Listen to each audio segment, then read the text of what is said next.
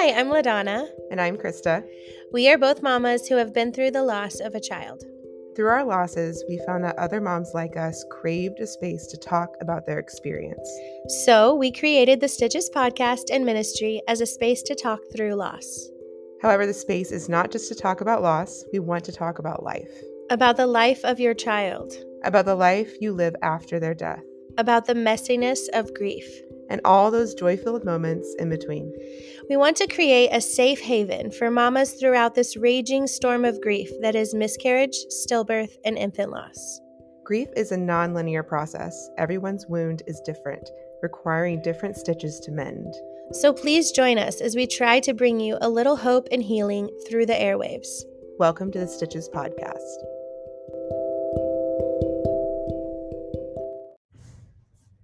Hey, friends, we're coming at you again with another episode. Hi, everyone. It's Donna and Krista. We are uh, just kind of sitting here hanging out, and we really wanted to do kind of a little series starting with this episode about different types of pregnancy loss. And so, um, just to kind of get some education out there Yeah. and maybe make you aware of things that didn't exist. Yeah. Um, because I know I didn't know about a lot of ways that things could kind of go awry in pregnancy. And I think at least my heart in sharing these isn't to make you really nervous, sure. but just to make everyone more aware of different types of loss. And that way, heaven forbid, you have to go through one, you kind of know this, oh, this can happen, right? Yeah, because I know like we talked in a previous episode, I feel like it's been a long time ago, about how just like we both very naively had an understanding or non understanding of miscarriage or pregnancy loss as a whole because I always in my mind obviously knew like it was pretty common, like it happened to a lot of women.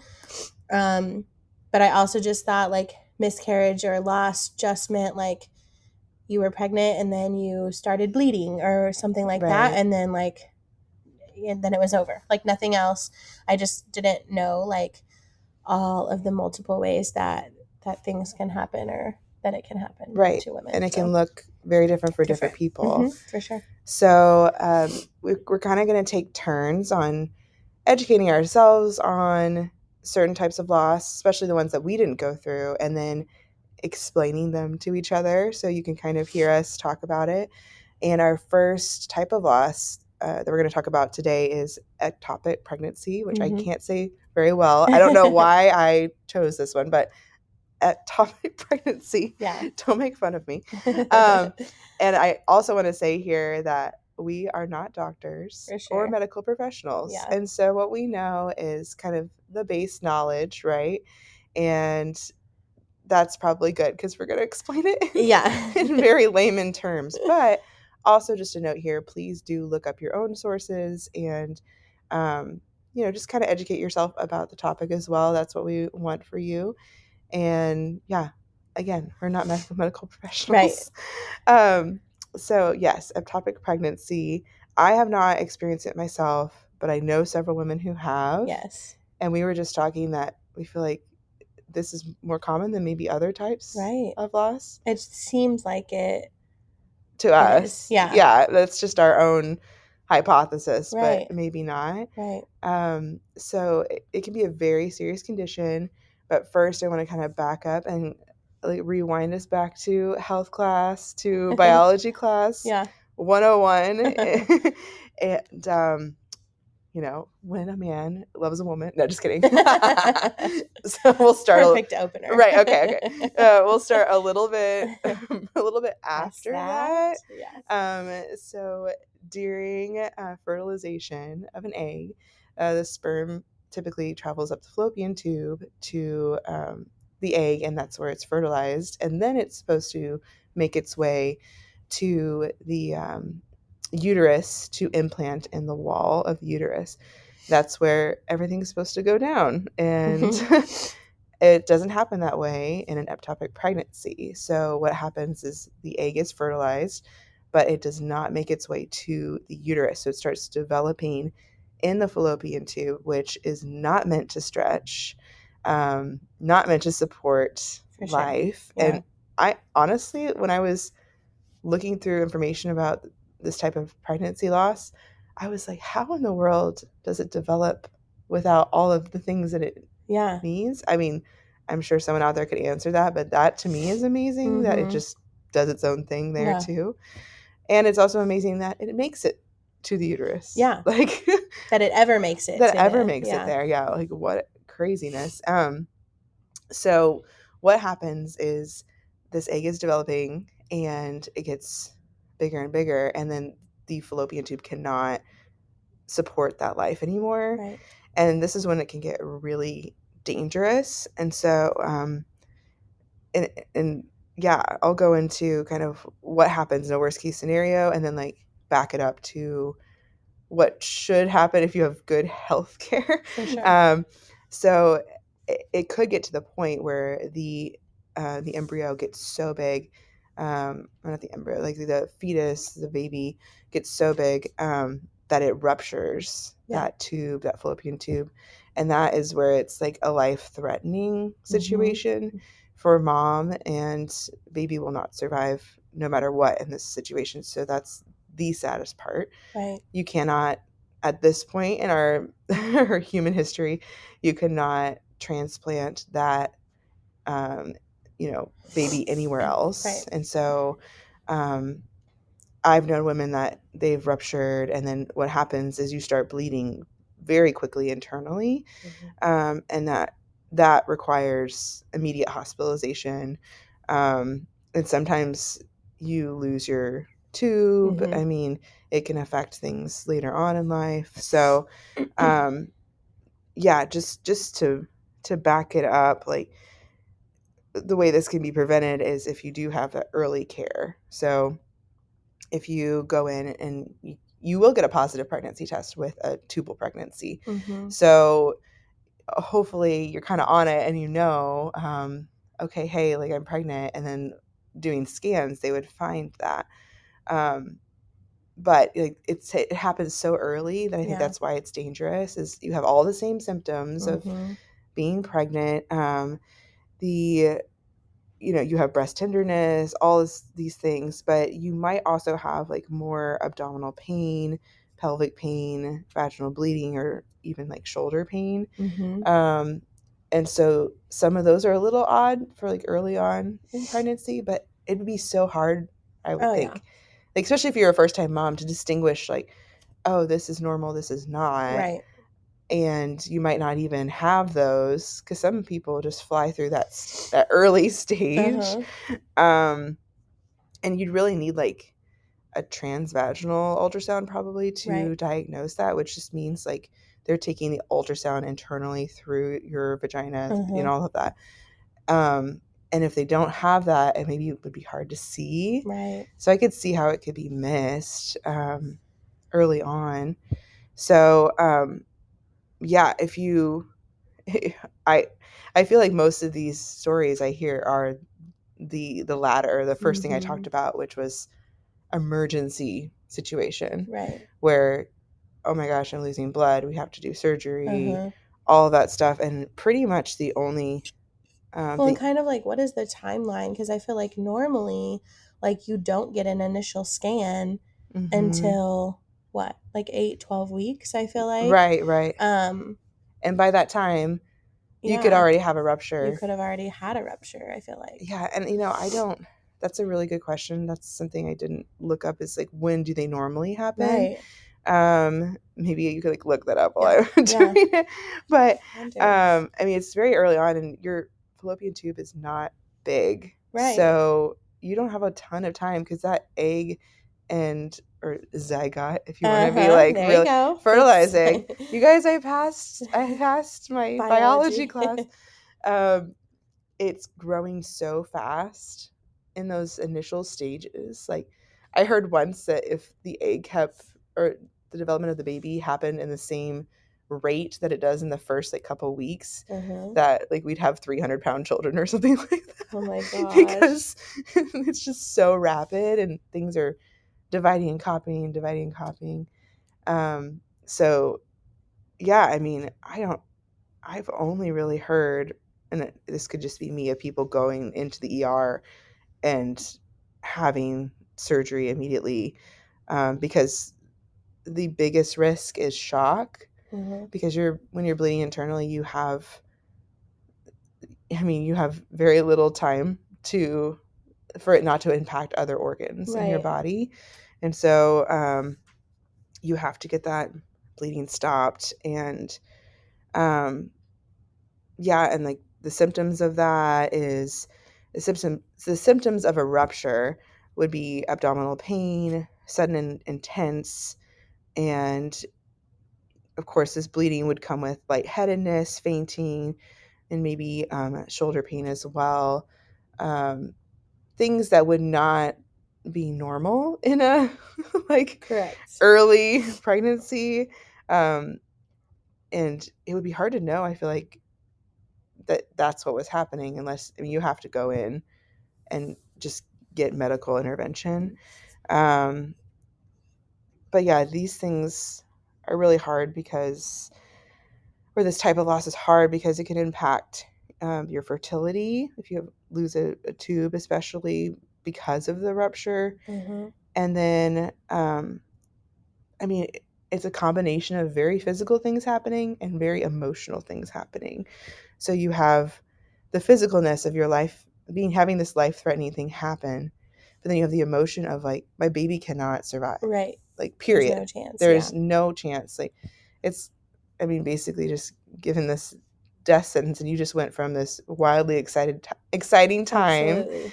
Yeah. to being devastated and you have to physically recover either way because if you, even if it's not an emergency you're still going to have to have you know surgery or medication to remove baby from your fallopian tube because it can't stay there and i feel like that would that would just be that would be so hard because you feel like i don't want to remove this child but i have to Yeah. otherwise i mean i could die i mean it's really it's, right. it's not easy any way you slice it so um you know my heart goes out to the moms out there that have gone through this and um yeah and i i don't know hopefully we can interview a mom who's gone through ectopic Yeah, pregnancy sure. because i'm sure they could add so much more color commentary to this this is just my like basic rundown of what's happening um but yeah definitely if if you if you're early on in your pregnancy um you have to pay attention Yeah. either way i mean for anything you have to pay attention to what you're feeling what symptoms you're having and just and have have an ob doc Yeah. Soon sooner than later like Yeah. don't wait till like your second trimester to go into the doctor Yes. If you can help it. yeah if you can help it um you know life happens but you probably need to Yeah. go have that appointment because this is why they're not just you know just it, sometimes it feels like well why do i have to go in because nothing's really happening Right. baby's so small Right. but these are the kind of things that could happen early on in um, pregnancy unfortunately and yeah and and Yeah. of course like afterwards is really when you have to deal with the emotion of what happened to you For sure. um i remember having a friend just saying like it was it was happened so quick and she had a emergency like Uh huh. surgery everything happened so quick that i mean she really didn't mourn until like weeks after like months after and it like hit her like smack in the face because when you go through a medical emergency you're just like your adrenaline's up you're Yeah, you're living through the moment you're just trying to survive and then when everything hits you it's just this crash Yes. and so just the emotional management of having an ectopic pregnancy i think it's so important to realize that that crash is going to come Yeah. like and not be surprised Yeah. by it not be doing For sure. lots of work Just for your own like personal recovery, I feel like, and then also, you know, recovering from the loss of your child as well right would just be like, yeah, very emotionally hard. right and so and just having people around you especially i mean i'm unfamiliar with how long recovery is um i think it probably depends on what kind of surgery you had to Uh-huh. have i imagine you might have weightlifting restrictions Right. if you had to have like tubes removed or whatever Yeah. Um and again i'm not a medical professional but just know that you need to give yourself more time than you think Yeah. because of all of the other things wrapped in there. Because if you went in for a surgery that you elected to do, Right. you would prepare for that, Yeah. right? You would Yeah. take off work. Uh huh. I mean, not that you can necessarily ever like fully prepare for a recovery when you don't know what's going to happen, but you would just be more prepared for a recovery in that sense than an emergency situation like this, where you've one just you know nearly lost your own life and then lost your child as well. So, right, right. So we're saying like don't go back to work immediately. Don't sure. don't uh, you know, let people do things for you if possible and seek you know a support group or Yeah. a group or community even online or or listening to something like this uh, you know of women who have been through this because it's definitely not a small deal Uh huh. and i feel like things that happen internally in our bodies sometimes we try to Yeah. hide that from the outside world and and this one would be particularly easy to hide because you weren't showing you Yeah. weren't you maybe early. hadn't tell told people you're pregnant maybe not even known you're pregnant Yeah.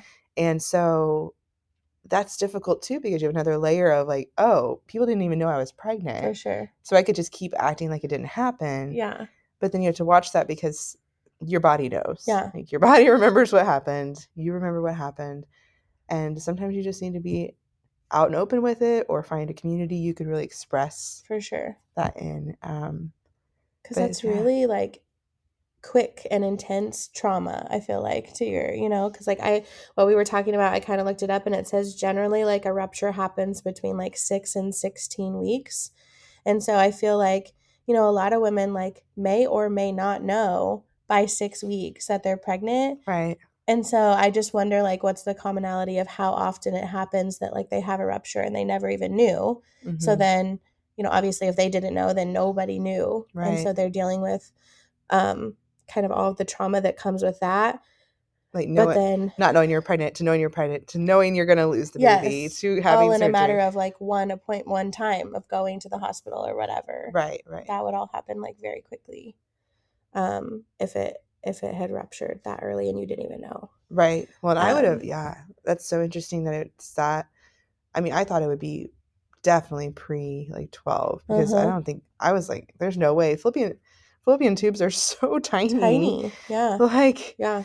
that's It's insane. just so interesting. And then, like they said, like in diagnosis, obviously they can find it from like a blood test or whatever, which you get at your very first initial appointment. But sometimes that's not until eight weeks. right. So, like, even if you knew right at four and you called, like, sometimes they're not going to schedule you for your inner, um, initial like OB appointment until like between eight and 12, Right.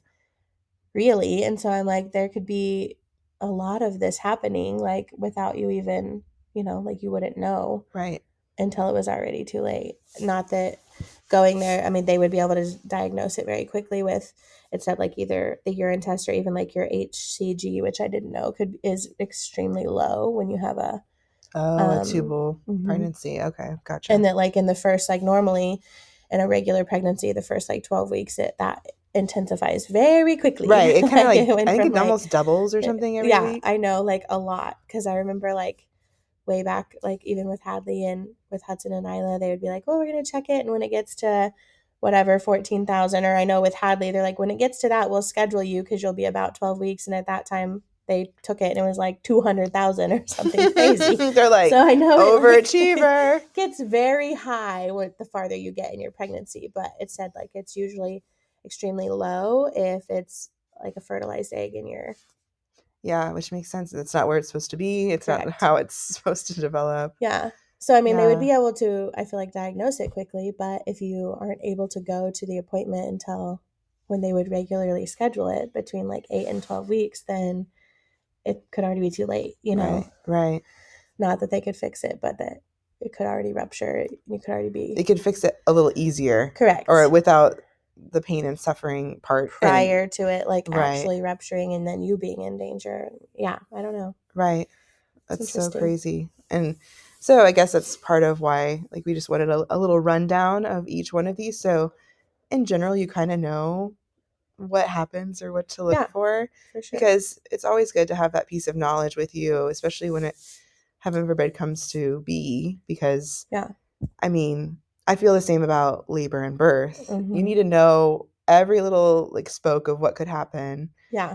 Not to scare you, but just to know like what do I want done Yeah. during that situation because for me like I haven't had to have a C-section, right? And Mhm. so but I've thought through what would I want during a C-section? How would I want to deal with that situation Right. in my head so that way I can kind of almost hop on that mental slide Yes. when it if it came, to came, be, yeah. you know, um because it makes it a little bit less overwhelming in the moment, at least to me. Right. Like obviously you can't think through every single thing that's going to ever happen Right. to you. Right. but- and and it could turn easily to anxiety, but I do think it is wise to at least think through Just think things. through it before. Yeah. Yeah. Yeah. But really, friends, that's all I have on ectopic pregnancy. Um, like I said, it's a very high overview of that. I'm sure there's much more we could have gone over. Yeah. Uh, and if you have had an ectopic pregnancy, head over to our Instagram, leave a comment on this Yes, episode. Um, send us an email uh, just about your experience or even tips that you would have. Like, Yeah. I, I would love to know because I've not experienced it. absolutely it would be nice to to talk to you know women that we know have experienced or even women that we don't know that have and just kind of hear you know like their whole perspective and Yeah, yeah. Yeah. All right, friends. Well, we'll talk to you later, okay? bye friends